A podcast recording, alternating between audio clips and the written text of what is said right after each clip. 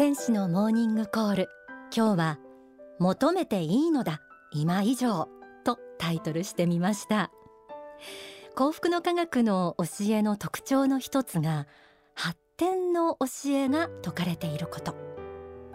豊かさ繁栄発展というものが天上界には無限にありそれを地上に下ろしてくることができる心の教えも説かれているんです、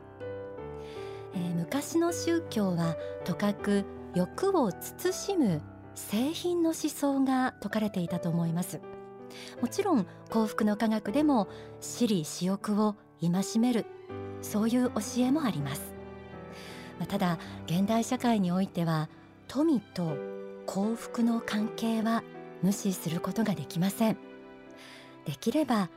正しき心で努力した人が豊かになることでもっと多くの人のために貢献できるようさらに富を増やしていくことは仏の願いでもあると言われています。皆さんは発展繁栄豊かさと聞いていかがでしょうか？もっと豊かになりたいと思うでしょうか？繁栄を求めることが欲張りのように感じてしまう人もいるかもしれません。あるいはこういう人もいるかもしれません。そこそこでいいや。死なない程度であれば十分と思っている人。これ以上面倒くさいとどこかで思っていて覇気をなくしている人。誰に迷惑をかけるわけでもないのだからこのままでいいや。と思っている人。果たしてそんな方に繁栄の神は微笑んでくれるのでしょうか。まずはこちらを朗読します。書籍発展思考の一節です。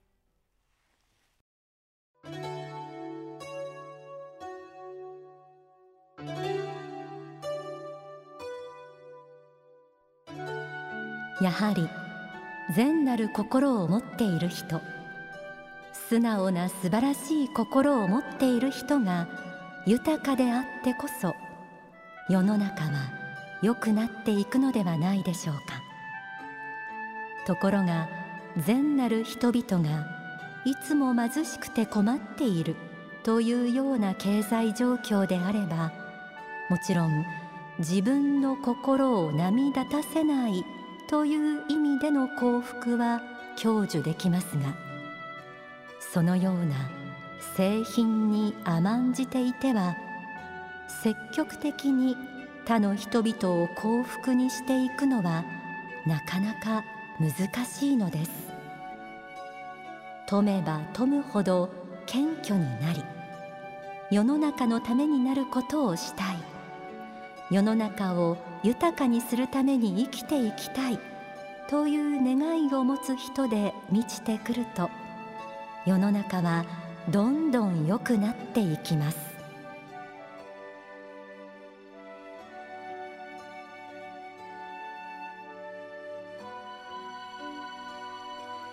幸福の科学の教えでは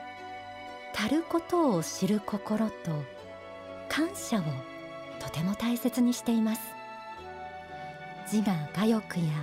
執着を戒めて他者への与える愛を実践することの大切さを説いています。でも感謝しているというのとはちょっと違うこれ以上努力するのも面倒だしがむしゃらに向上や豊かさを求めて頑張るのもなんか違うというような無気力ですとかニヒルさがあるとしたらそれをこそ見直さなくてはならない心なんです。もしかすると自分に自信をなくしてしまっているから向上や繁栄を求めて頑張ることをやめてしまっているのかもしれません。あるいは本気にならない方が誰かと比較されたり他人からの評価も下されなくて済むから努力を避けているのかもしれません。誰にでもそうした小さな恐怖心はあるものです。でもこのことを知ってください。大宇宙を作られ私たち人間の魂をも作られた仏は万物にこのような願いを込められました。すべてのものよ。無限に良きものとなれ。無限の向上を目指せ。という願いです。皆さんの心には仏と同じ性質仏性が宿っています。地上の人生では様々な経験を経ます。そして無限の向上を目指して魂を磨き天正輪廻を繰り返して発展し続けているのが私たち人間の霊的な姿なんです。そう。人生の意味とは努力を重ねて魂を磨き続けること。発展や豊かさを目指すこと。天上界には富や繁栄や豊かさの光が無限にあると最初にお話ししました。富や発展繁栄から目を背けるということは仏の願いに背を向けていることでもあるんです。そうした心を神様は喜んでくれるでしょうか。書籍発展思考にはこんな一節があります。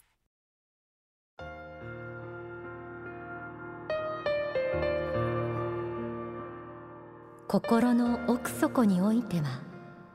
どの人にも富を欲する気持ちがあるということです。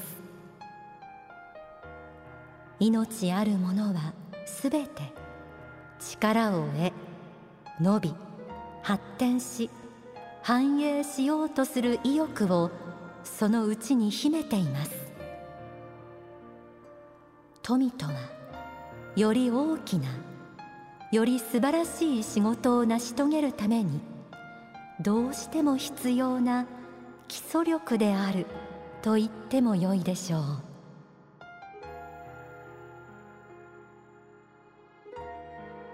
いかがでしょう？皆さんの心の中に仏が宿してくださったどこまでも伸びていこうとする向上や発展の心。もし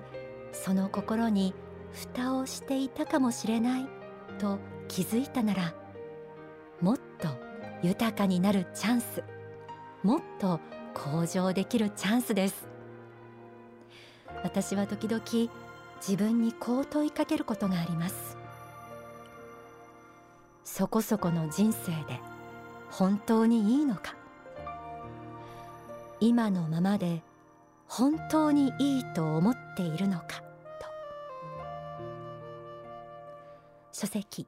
繁栄の法則にはこのようにあります。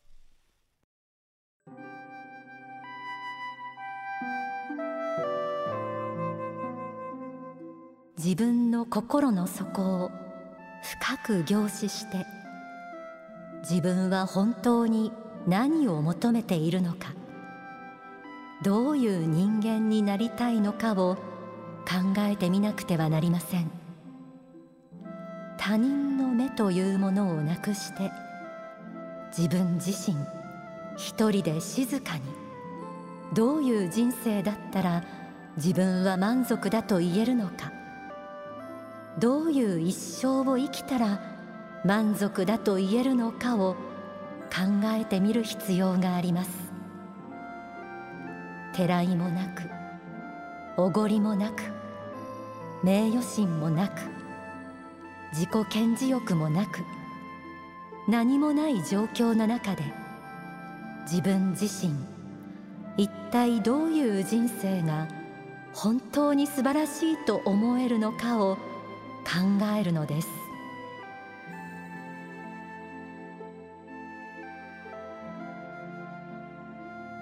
人の目を気にしているうちはさらなる発展向上の心は育まれないかもしれません。そうしたものを取り払って自分の心のうずきと正直に向き合った時自分の生まれてきた意味が見えてくるはずです。心の中のうずきここまでいかなかったら死ねない。後悔が残るだろうという思いとぜひ向き合ってみてください。人は無限に輝けます。劣等感や他人の評価への恐れなど乗り越えることができます。あなたの中にある仏性個性を輝かせて生きていくことができるんです。その時その力を本物にする秘訣があります。それはあなたの大切な人に向けられる愛の心です。周りの人たちに対する与える愛の心です。愛の心を育んでみてください。愛は天上界に蔓延している富や発展繁栄の光を引き寄せる最高の鍵なんです。それではここで大川隆法総裁の説法をお聞きください。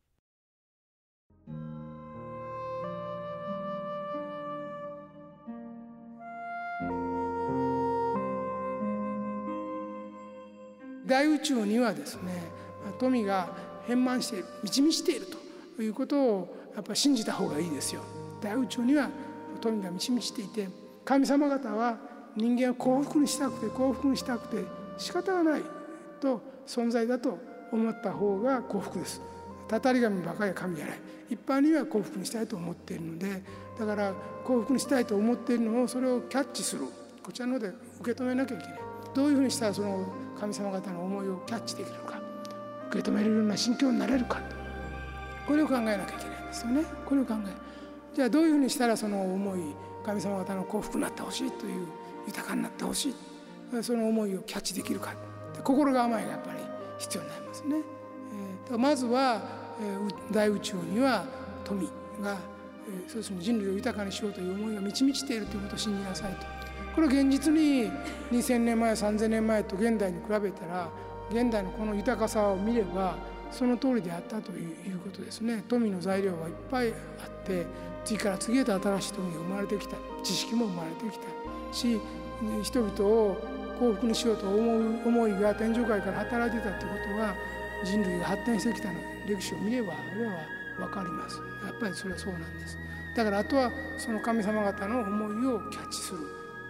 心構えが大事でありますと、えー、妬み心やそねみ心がやっぱり少なくて自制できてそういうことを自制する力があって人のいいところは見ることができて自分には厳しくやはり、えー、精進を続けるという忍耐強く精進するという態度を持てる人。そして常に未来は明るいもんだと感じられる、うん、考えられる人ですね。肯定的に積極的に建設的に常に物事を捉えてチャレンジしていこうと思う人ですね。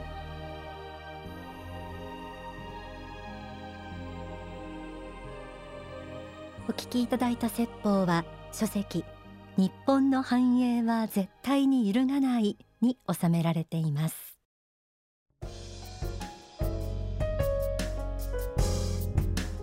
天使のモーニングコール。この時間はちょっぴり息抜きオンダソファーのコーナーです。えー、今日は幸福の科学の教えの一つである発展繁栄について、えー、スポットを当ててみましたが、えー、そうした天上界に変満している富引き寄せたいですよね、えー、ここで幸福の科学新宿商社の館長でいらっしゃいます杉浦光晴さんにお越しいただきました。お話を伺っていきます。よろしくお願いいたします。よろしくお願いします。なんと皆さん新宿商社というのはこの番組がえー、天使のモーニングコールがいつもお世話になっているレコーディングスタジオも新宿商社の中にあるということでいつもお世話になっています。こちらこそお世話になってます。さあこの新宿商社ですけれどもあのいろいろ経営ですとか繁栄とか富そうした関係の祈願や研修もあの行われているということでお越しいただいたんですが、まあ、そもそも幸福の科学という宗教がなぜ富やこういう発展経営について説かれているのか館長から改めて教えていただけますか？はい、あの宗教は基本的に人の幸福を増やしていくっていう、うん。はい、こういう使命を持ってますね、えー、ですからそこでは富とか豊かさこれは大事な条件なんですね。昨今特に今は厳しい時代に突入しているっていう事実なんですよね。不況であったりとか、そこでその方々の悩みを解決していく。これ宗教の基本的な姿勢なんですよ。役割の一つとして説かれているところがあるんですね。えー、であれば、はい、やはり富とか経営とか、うん、あそうしたことから目を背けてはいけない、うん、これも現代にある宗教の大切な姿勢だということなんですよね。幸福の科学では、はい、富というのをこうどのように捉えているのか館長からこうご覧になっていかがですか、そうですね、はい、えー、これは基本姿勢としては、はい、えー、富は善なんだと、これは良いものなんだと、はい、本来ですね、えー、っていうふうに捉えてます。うん、えー、幸福の科学はですねお金自体にはその価値というのは中立なんだけれども、はい、でもそのお金の使い方使い方。生かし方、うん、またその、まあ、作り方含めてですね実はそこに正しい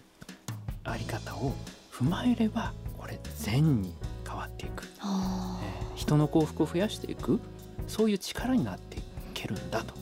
こういう積極的な考え方を持ってます。価値中立的なお金の使い方を正しい方向に持っていくと善になる、はい。はあ、非常にわかりやすいです、うん、で新宿商社でも開催している宗教的なアプローチで、そうしたものを学んだりとか、こう天上界の富を引き寄せたりする祈願研修があるとお聞きしたんですけれども、ねはい、何かこう特徴的な祈願の名前とか研修の名前を教えてください、はい、そうですね。まずは去年の暮れから始まりました研修これビジネス決断研修という。ビジネス決断研修。まあ、まあ、これ事業をされている方やあるいはお仕事されている方はもちろんですけれどご家庭で主婦をされている方も家庭の経営これ大事ですね。そうですね。まあ、そもそも人生経営っていうのも最近言われます、はい、えー、そういった中で決めなければいけないことこれを右にするか左にするか、先に伸ばすか今するか。そういう決断。そうなんです、この決断の繰り返しが結局人生になっていく、仕事になっていってるこれを正しい成功の方向に向けていくための決断とは何か、はい、その基準とは何か5つの視点で5つの視点はいいただくんですね。ありがとうございます。はい、他にあの祈願もありますよね。はい、祈願同じくですね、えー、事業繁栄祈願という。直接的な表現ですねやっぱりね。そうなんですよ。国の科学の祈願は。えー、あの、えー、基本的に、うん、まあ心の張りと言いましょうか、はい、発信しているものが、積極的で建設的で豊かな方向これを出していくとそうした人や富、そうしたものが引き寄せられていく、はいえー、この法則をお伝えしてます。はい、わ、かりました。えー、あっという間の時間ですけど、また今度ゆっくりお話をあのぜひお聞きしたいと思います。今日はありがとうございました。ありがとうございました。幸福の科学新宿商社館長杉浦光晴さんでした。